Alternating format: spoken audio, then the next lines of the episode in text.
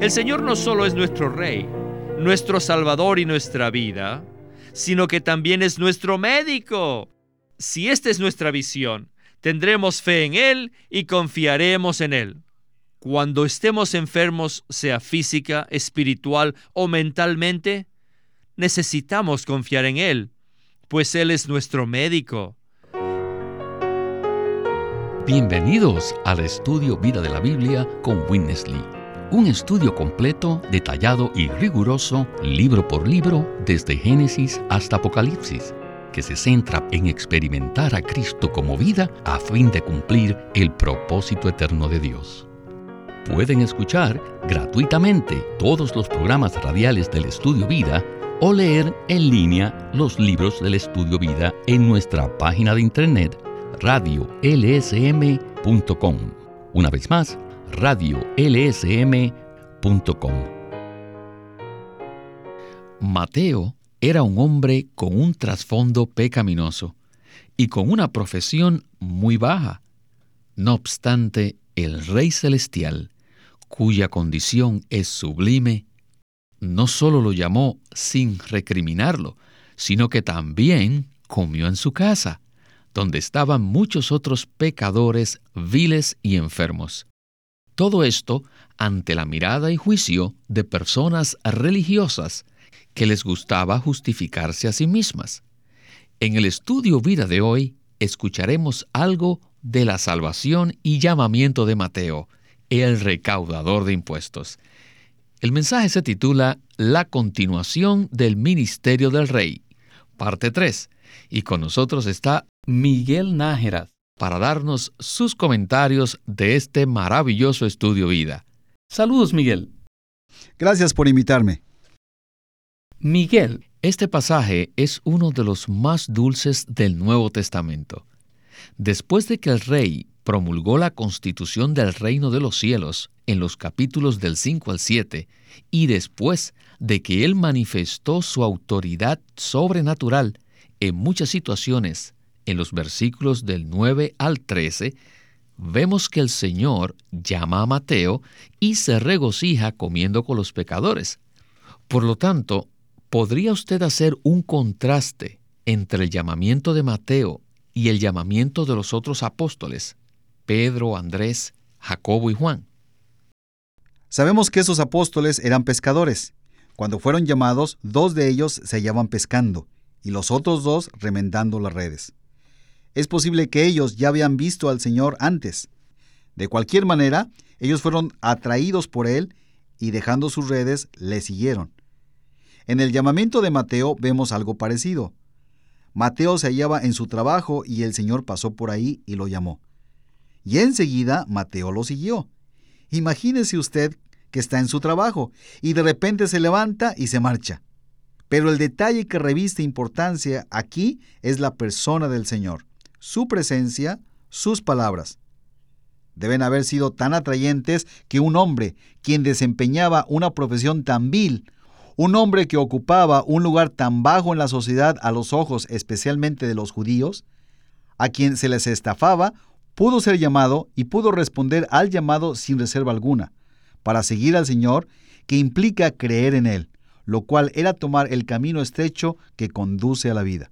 Además, el hecho de que Mateo preparase la cena en su casa para el Señor y que tuviera como invitados, aparte de los discípulos, aquellos con quienes él se relacionaba, muestra la profunda apreciación que le tenía al Señor por haberlo llamado, e indica claramente que él entró en una comunión muy grata con el Señor. Qué maravilloso que alguien tan bajo y menospreciado, tan pecaminoso, fuera llamado por nuestro maravilloso Señor, y fuera constituido uno de los apóstoles. Una de las piedras de los cimientos de la Nueva Jerusalén será este ex recaudador de impuestos, el cual fue llamado salvo, regenerado y usado por Dios para que escribiera el mismo libro que ahora tenemos el privilegio de estudiar.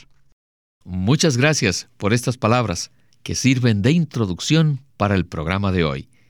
Empecemos el mensaje con Witness Lee. Matthew chapter 9 verses 9 through 17. En Mateo 9, del 9 al 13,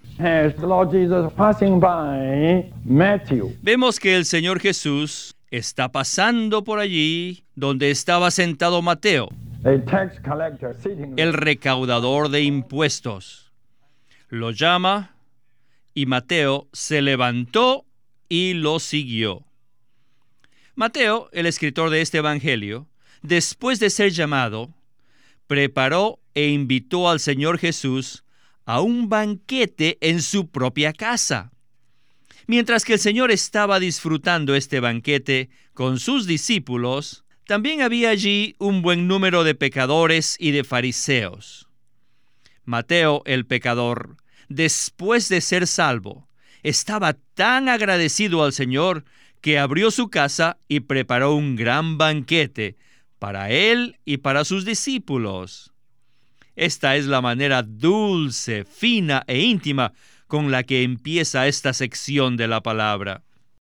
Mientras que el Señor Jesús estaba disfrutando ese banquete junto con todos esos bajos pecadores, los fariseos lo vieron, lo criticaron y lo condenaron, diciendo, ¿por qué vuestro maestro come con recaudadores de impuestos y pecadores? Así que el Señor aprovechó la oportunidad que la pregunta que hicieron los fariseos le proporcionó para dar una preciosa revelación de sí mismo. Y él se presenta aquí como el médico. El Señor les decía a los fariseos que esos recaudadores de impuestos y pecadores eran como los pacientes, eran los enfermos. Así que para ellos, Él no era un juez, sino un médico, un sanador. Mientras que los fariseos lo condenaban, el Señor les dice en el versículo 13, Id pues aprender lo que significa misericordia quiero y no sacrificio, porque no he venido a llamar a justos, sino a pecadores. Ahora es el tiempo para que yo les provea la misericordia de Dios todas estas personas que están en una condición tan lamentable. Les digo esto como un médico, no como juez. Yo soy su médico amoroso, que cuido de todos sus problemas y estoy sanándolos.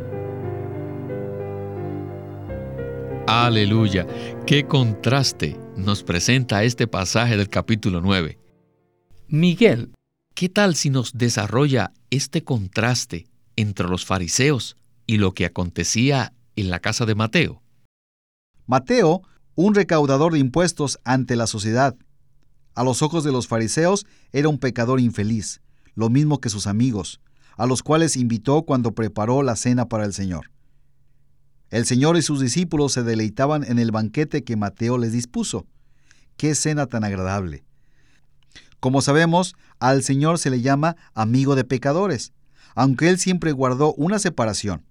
Siempre se condujo de una manera santificada. La atmósfera que ahí se respiraba era muy dulce. Por otro lado, vemos a personas religiosas, personas rígidas, legalistas, con una actitud de superioridad. Personas que censuraban a otros, que juzgaban a otros. Estas personas de hecho censuraron al Señor Jesús diciendo, ¿Qué clase de persona es esta que se junta con personas de esta clase?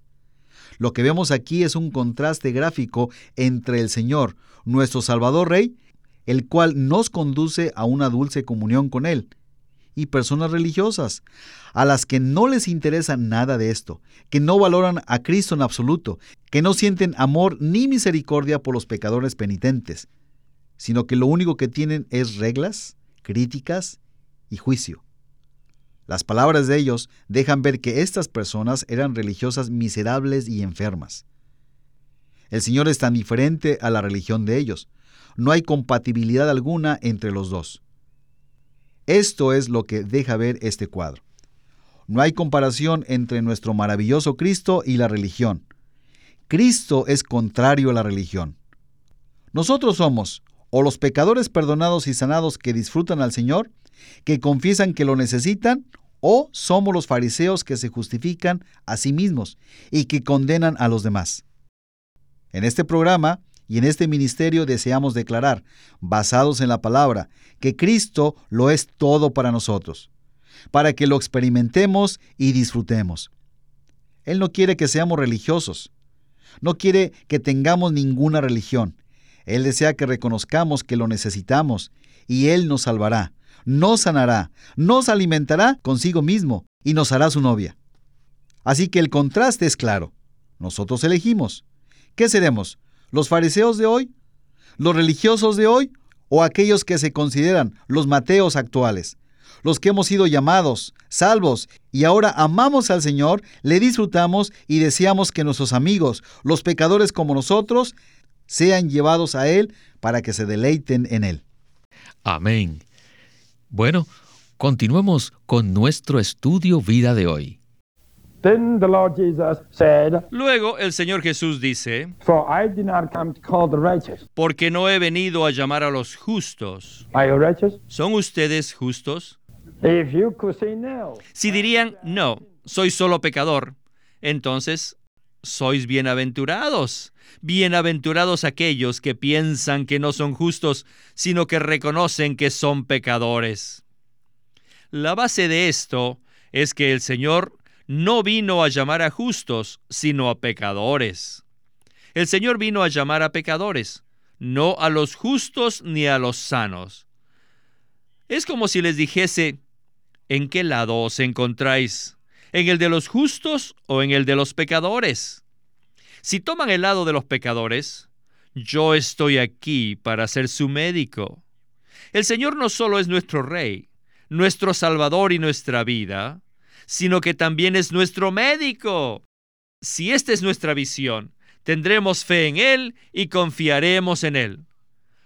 Cuando estemos enfermos, sea física, espiritual o mentalmente, necesitamos confiar en Él, pues Él es nuestro médico. Este Evangelio de Mateo es un libro sobre el reino y además es un libro lleno de las riquezas del Rey Celestial, quien es nuestro médico. Todos necesitamos al Señor Jesús como nuestro médico para todo. ¿No es así, Miguel? Todos lo necesitamos, pero lo crucial es si nos damos cuenta o no. El Señor con sus palabras dejaba implícito que todos los que estaban presentes eran personas enfermas a causa del pecado y de la muerte. Necesitamos no solo ser salvos y perdonados, sino también que todo nuestro ser sea sanado. El Señor estaba ahí como rey. Él tenía la autoridad de Dios para realizar maravillas, pero Él optó por manifestarse como médico. Pero para valorarlo como tal, debemos reconocer que lo necesitamos. Tal vez haya radioescuchas que reconocen que son pecadores, que necesitan el perdón del Señor. Pero otra cosa es reconocer que somos personas enfermas, que tenemos muchas dolencias. Que le digan, Señor, necesito que me sanes, deseo venir a ti y abrir mi ser a ti porque tú eres el médico y yo estoy enfermo. No estoy aquí para compararme con los demás. Señor, vengo a ti como alguien que no está bien que no está sano, que no está fuerte, y te pido que me sanes. Así que en esto vemos una revelación en dos aspectos. Vemos al Señor y también vemos nuestra condición. En resumen, lo que determina si el Señor será nuestro médico es que reconozcamos que lo necesitamos.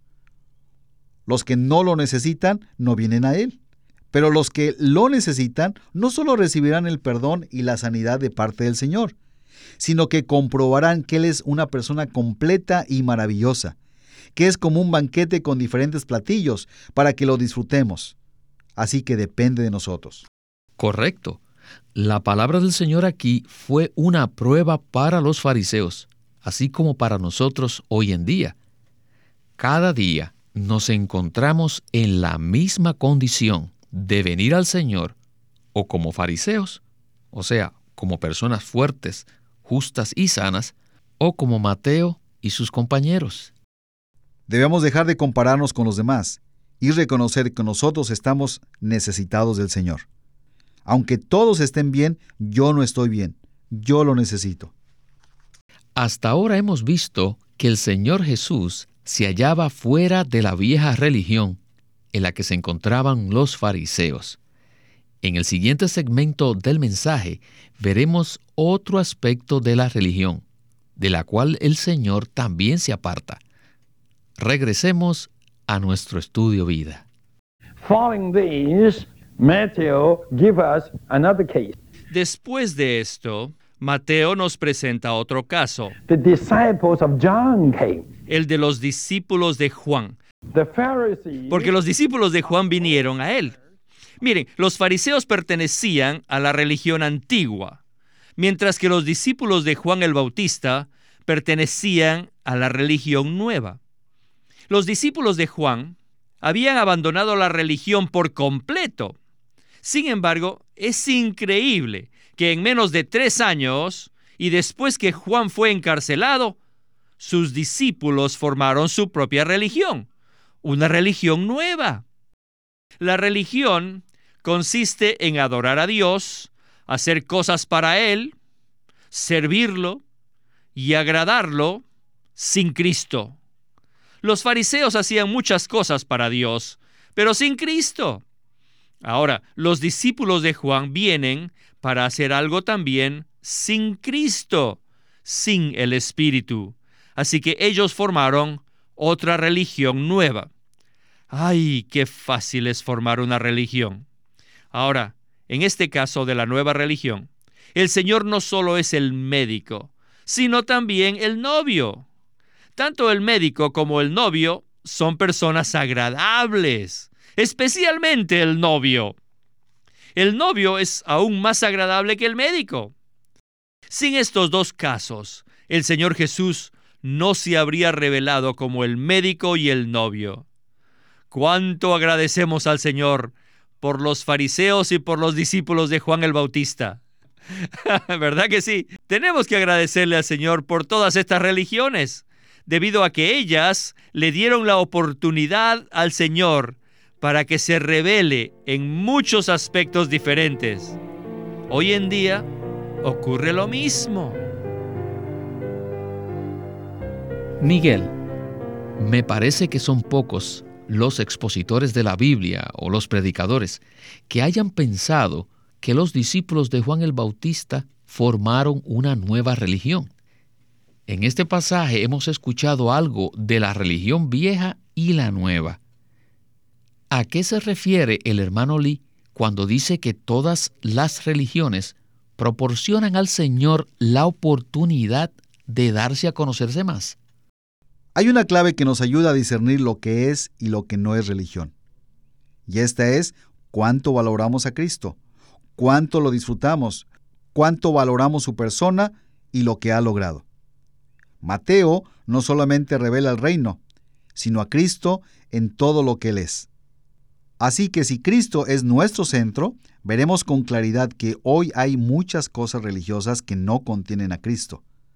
Hay personas con buenas intenciones, diligentes. Tal vez ayunan y tienen otras prácticas, pero sin Cristo. No disfrutan a Cristo en lo que hacen.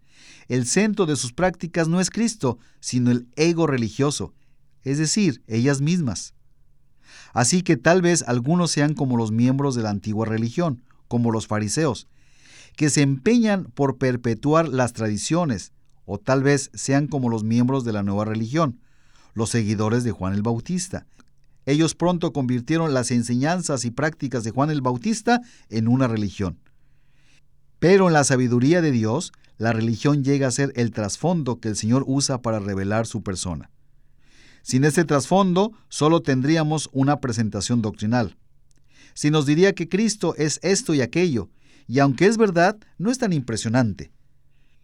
Pero cuando vemos que los miembros de la antigua religión, los fariseos, critican al Señor y a sus discípulos, censurándolos por asociarse con los pecadores.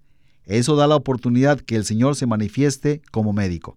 Así que gracias a los fariseos, el Señor pudo revelarse como lo hizo. Por otro lado, los miembros de la nueva religión. Ellos ayunaban, se castigaban a sí mismos, se autoimponían una vida rígida. Pero esto no era del Espíritu, y todo eso no tenía a Cristo como centro. Ellos criticaron al Señor, diciéndole, ¿por qué tus discípulos no ayunan? Así que gracias a los discípulos de Juan el Bautista, los miembros de la nueva religión, el Señor pudo revelarse como el novio. ¿Por qué los discípulos del Señor no ayunaban? Porque el novio estaba presente. Es como si el Señor dijera, ¿por qué ayunan? Yo soy el novio. Me insultarían si ustedes toman una actitud religiosa. Yo soy una persona encantadora y deseo que mis seguidores estén contentos y me disfruten y no me ayunen. Así que la cuestión no es si deben ayunar o no, si se deben hacer esto o no. Una vez que Cristo nos revela cierto aspecto de su persona, sabemos cómo relacionarnos con Él. Si vemos que Él es el médico, ¿qué actitud debemos tomar como pacientes? Los que saben que están enfermos y necesitan un médico.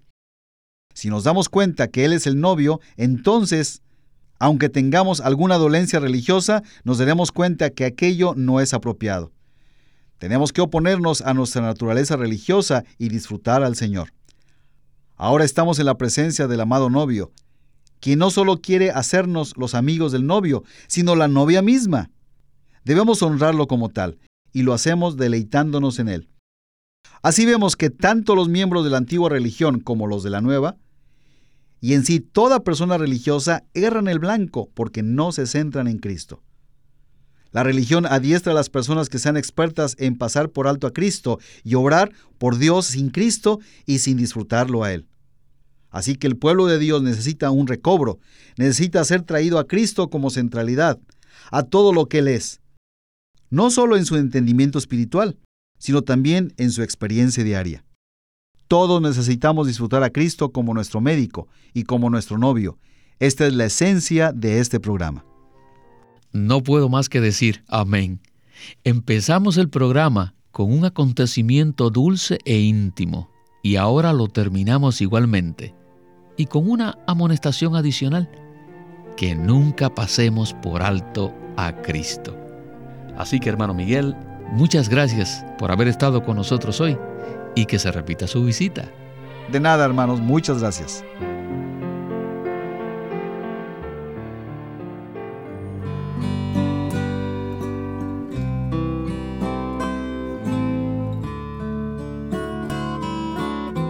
El día de hoy queremos presentarles un libro titulado El Plan Eterno de Dios, en el cual Watchman Nee presenta el plan que Dios tiene desde la eternidad, el cual sobrepasa con creces la satisfacción de nuestras esperanzas y de nuestros anhelos personales.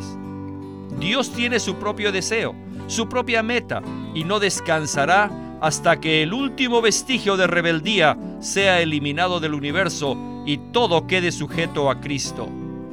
Y en este plan, la iglesia juega un papel muy importante. La iglesia está en medio de la lucha universal entre Dios y su enemigo Satanás. Esta lucha comenzó cuando se rebeló y se extendió cuando corrompió al hombre. Y ahora la responsabilidad de derrotar a Satanás recae sobre la iglesia en la medida que ésta se esfuerza, mediante la revelación y la oración, por defender los intereses de Dios sobre la tierra y eliminar todo indicio de la influencia satánica. Watchman Nee presenta la posición única del hombre y el privilegio que tiene la iglesia de cumplir el plan eterno de Dios. El plan eterno de Dios, escrito por Watchman Nee. Watchman Nee llegó a ser cristiano en la China continental en 1920, a los 17 años de edad, y ese mismo año comenzó a producir sus primeros escritos. En casi 30 años de ministerio se demostró claramente que él era un don especial que el Señor dio a su cuerpo con el fin de adelantar su obra en esta era. En 1952 fue encarcelado por su fe en Cristo y permaneció en la prisión hasta su muerte en 1972. Sus palabras, sus escritos, continúan siendo una rica fuente de revelación y provisión espiritual para el pueblo cristiano de todo el mundo. Witness Lee nació en 1905 y fue criado en una familia cristiana. A la edad de 19 años fue completamente capturado para Cristo, a quien se entregó incondicionalmente para predicar el Evangelio el resto de su vida. Al comienzo de su servicio al Señor, conoció a Watchman Nee, quien ya era reconocido predicador, maestro y escritor, y con él sirvió en la casa publicadora llamada Librería Evangélica de Shanghai. En 1949, Witness Lee fue enviado por el hermano Nee y sus colaboradores a que saliese del país a Taiwán para asegurarse que lo que el Señor les había dado no se perdiera. y allí comenzó la obra de predicación y publicación, por lo que también experimentó la abundante bendición del Señor. En 1962, el hermano Lee recibió la carga de ir al occidente y fue y se estableció en California. Durante sus 35 años de servicio en los Estados Unidos, ministró en reuniones semanales, conferencias, entrenamientos, dio miles de mensajes y publicó más de 400 libros, los cuales se han traducido a más de 14 idiomas. Su última conferencia, antes de fallecer, fue en febrero de 1997 a la edad de 91 años. Él nos ha dejado una presentación prolífica de la verdad en la Biblia y su obra principal, el estudio vida de la Biblia, tiene más de 25.000 páginas de comentarios de todos los libros de la Biblia, desde el punto de vista del disfrute de Dios que los creyentes deben tener y de la experiencia de la vida divina en Cristo por medio del Espíritu Santo. También fue el editor principal de una nueva traducción de la Biblia en chino llamada La Versión Recobro, la que también está en español y otras lenguas. Esta contiene un gran número de notas explicatorias y referencias marginales que son muy espirituales. En 1965, el hermano Lee estableció el Living Stream Ministry, una corporación sin fines de lucro en Anaheim que oficialmente representa el ministerio de Watchman Lee como el de sí mismo. Queremos animarlos a que visiten nuestra página de internet libroslsm.com. Allí encontrarán los libros impresos del ministerio de Watchman Nee y Witness Lee, la Santa Biblia versión recobro con sus notas explicativas y también encontrarán folletos, himnos, varias publicaciones periódicas y libros en formato electrónico. Por favor, visiten nuestra página de internet libroslsm.com.